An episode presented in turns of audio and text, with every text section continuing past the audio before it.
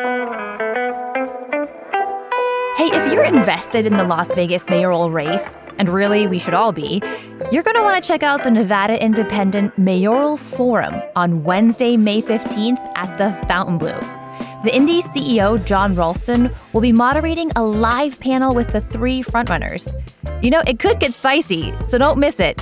Tickets are available at thenevadaindependent.com slash events. And as a bonus for CityCast Las Vegas members, we've got two pairs of tickets we're giving away tonight. So make sure to join at membership.citycast.fm if you haven't already.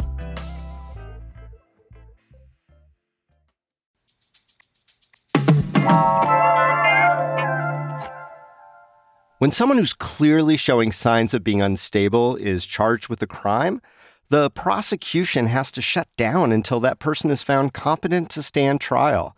But in Clark County, there's a problem that's been going on for two decades. It can take weeks, sometimes months to even get evaluated. It's gotten so bad that the government is literally fining the government tens of thousands of dollars with no end in sight. Review Journal reporter Katelyn Newberg has just written a feature on the troubles in competency court. She's here to tell us why it's so hard to fix and how this matters to our community. It's Monday, October 30th. I'm Dayvid Figler, and here's what Las Vegas is talking about.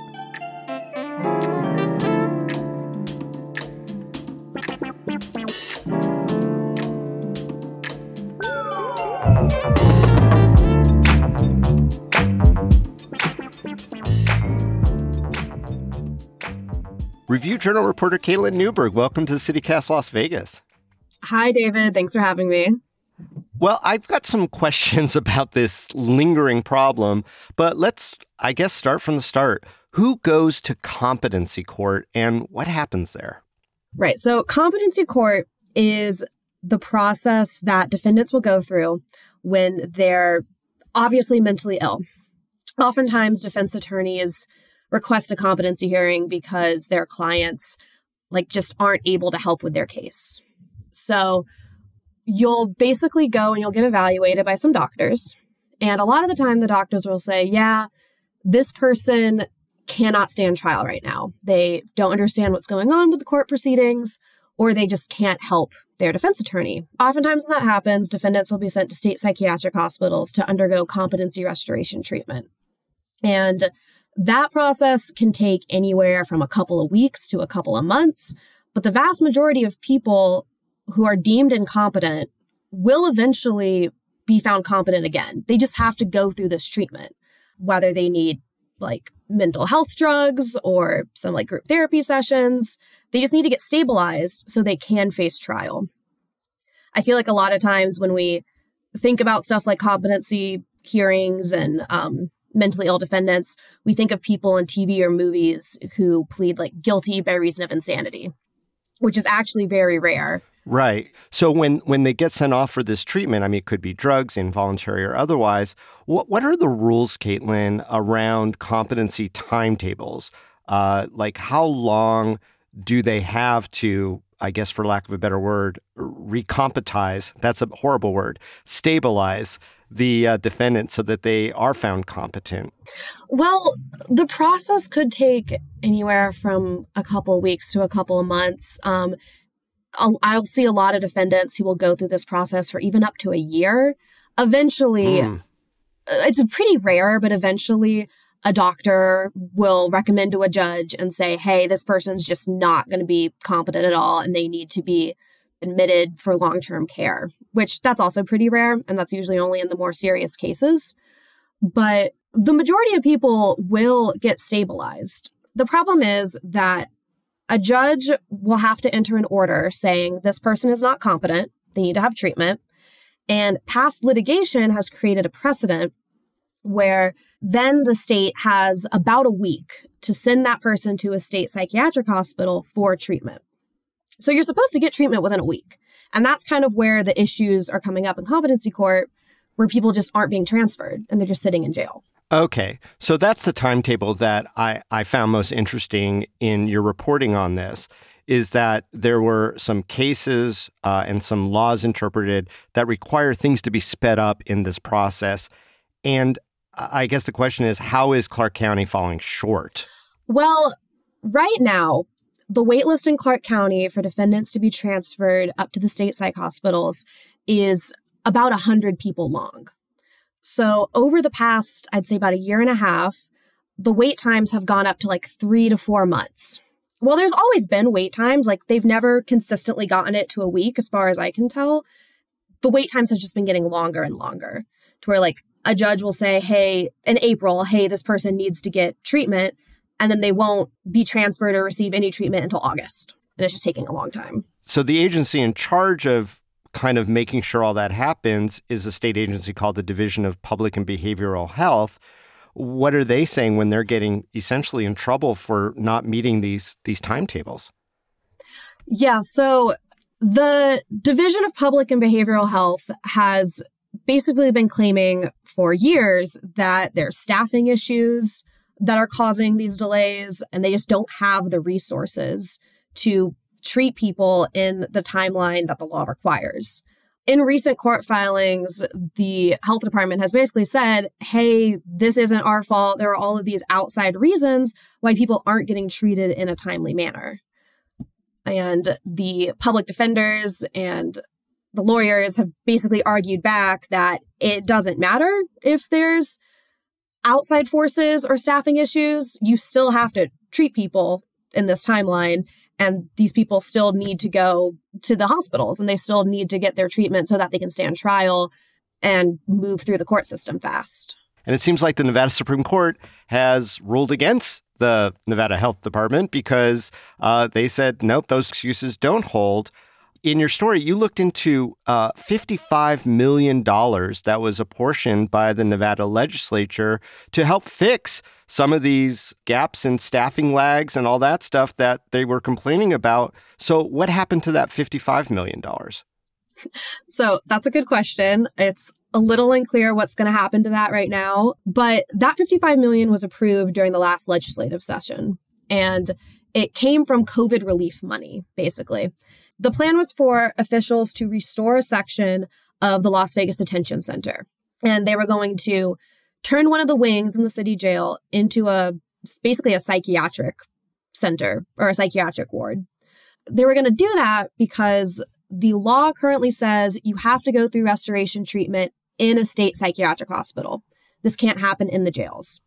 So oh, their solution was, yeah, their solution was let's just make more beds in one of the jails and that'll reduce the wait list, right? The problem is the state health department went to the legislature the other week and they said, hey, this renovation project at the city jail is no longer feasible. We can't do it in the timeline and we're not going to be able to make any new beds. Um, they cited some construction projects at the jail that was interrupting their timeline. And then when I asked the city about it, they said there was no construction project ongoing. They just had to do a lot more work renovating this wing. That's all a tangent, but um, yeah, basically, this plan that they had to address the problem and reduce the wait times by adding more beds is apparently not going to happen anymore. Instead, the health department wants to create some like general mental health programs at the county jails, which they said would help reduce the times that people would have to go through the restoration treatment.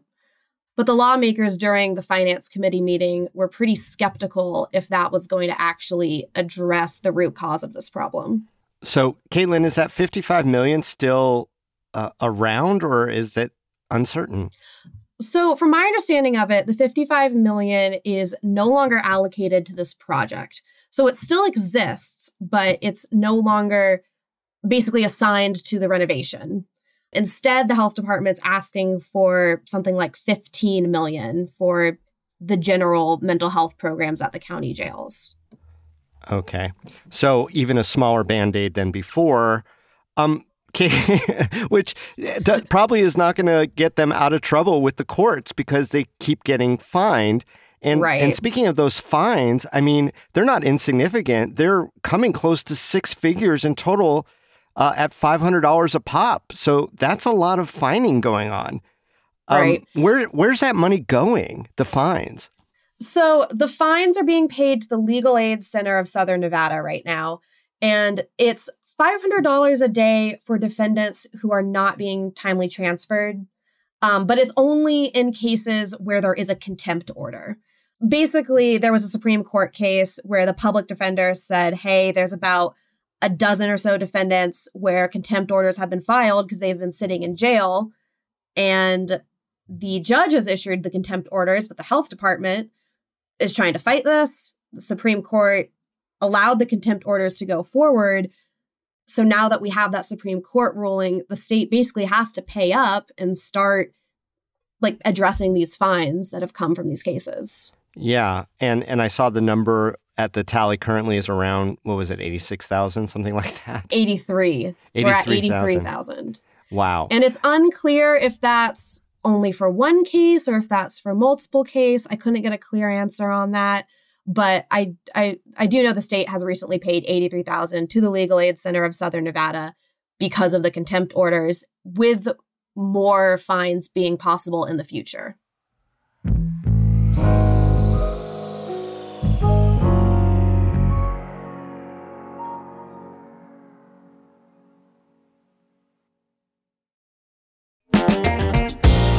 Hey, it's Dayvid Figler, and one of my favorite food festivals is coming back to town. It's Vegas Unstripped over at the Palms Hotel on Saturday, May 18th. Over two dozen chefs from some of Las Vegas's most talked about restaurants creating original, unique menu items they've never made before. Chef creativity at its best. We're talking chefs from Partage, Esther's Kitchen, Milpa, EDO, and more, including this year's James Beard Award finalist Steve Kessler from Aroma. Tickets are $150 and are all inclusive of food and drink, so you don't have to pay for anything once you're inside, no hidden up charges. I went last year and it was so crowded in the best possible way. We got one remarkable dish after another, and while it was a little indulgent, here's the best part the net proceeds go to local charities. So head on over to vegasunstrip.com to get your tickets now. We'll see you there.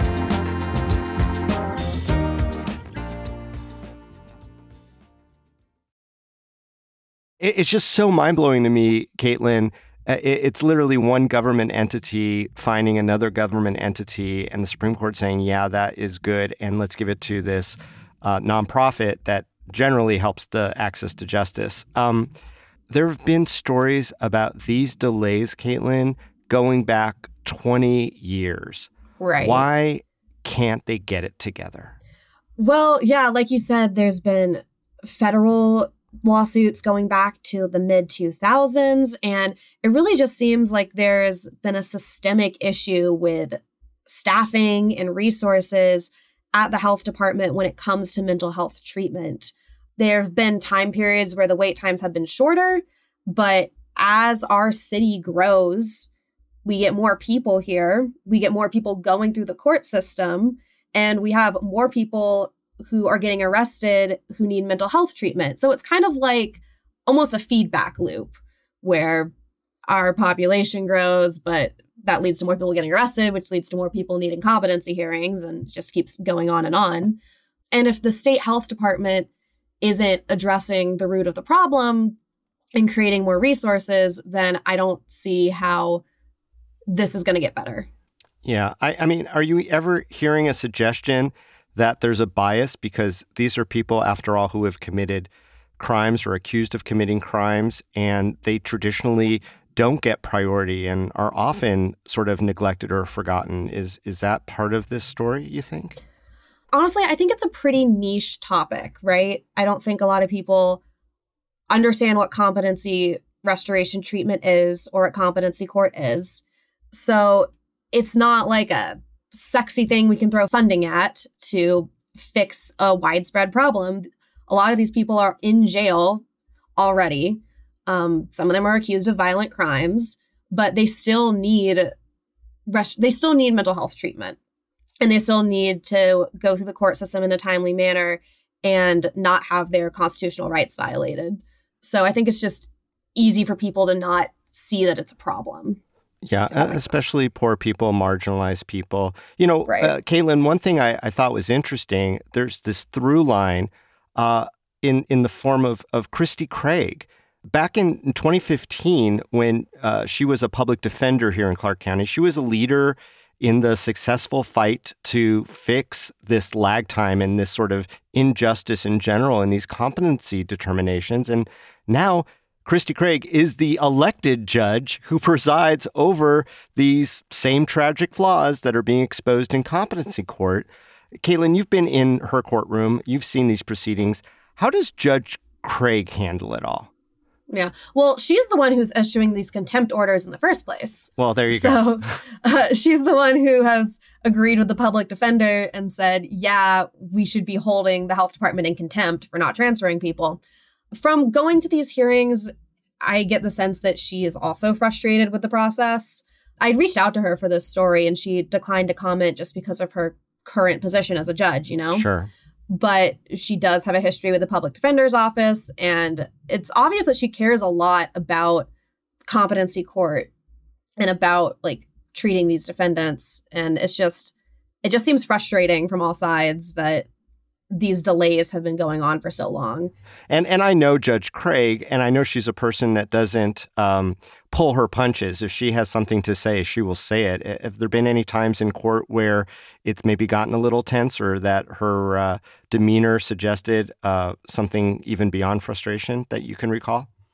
Yeah, well, last Friday or the Friday before this story came out, I was sitting in competency court and there was a case where the state health department wanted to keep somebody in treatment for longer because they were like, oh, this person, we're almost there. He's almost going to be found competent, right?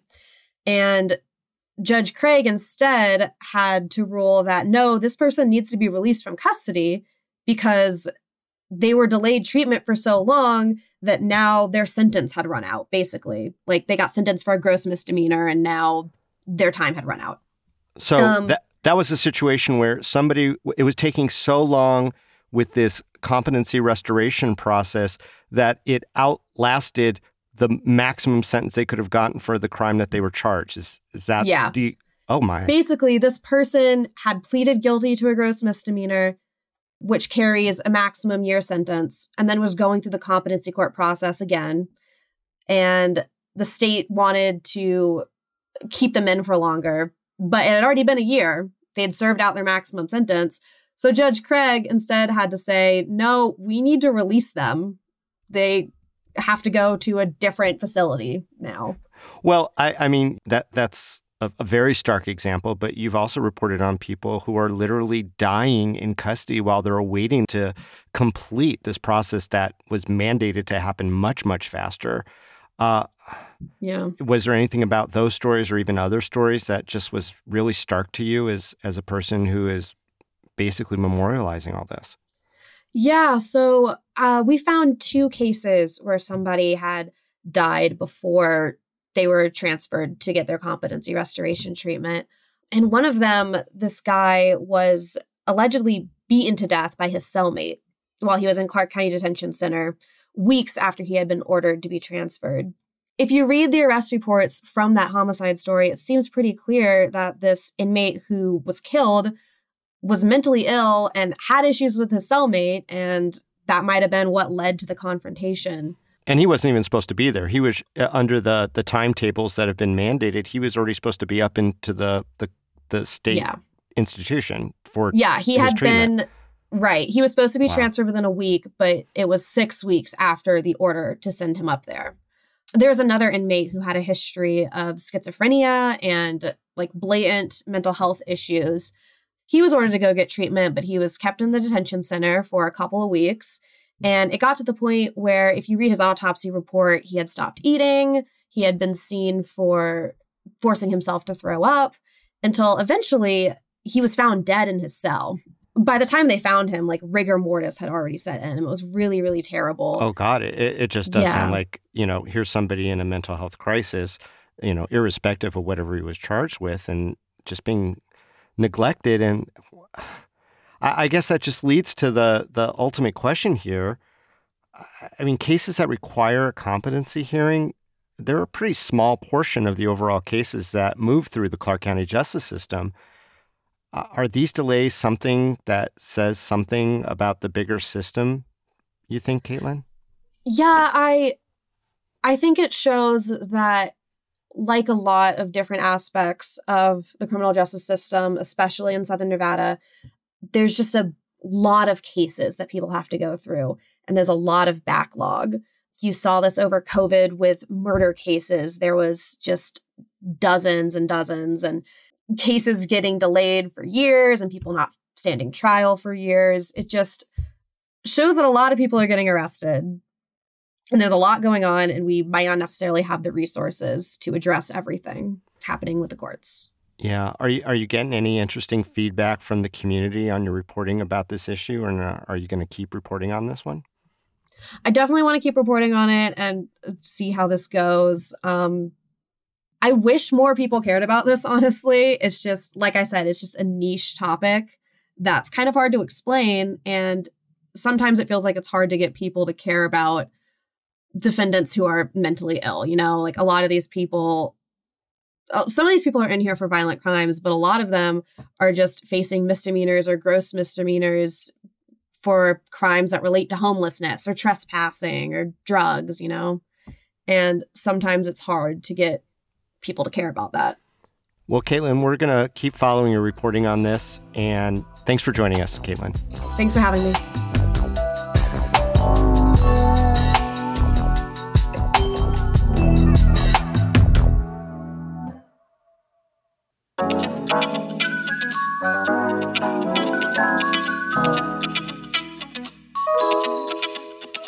That's all for today here on CityCast Las Vegas. If you enjoyed the show, why not tell a friend? That's a good thing to do. Rate the show, leave us a review, and subscribe to our morning newsletter. We'll be back tomorrow morning with more news from around the city. Till then, stay lucky.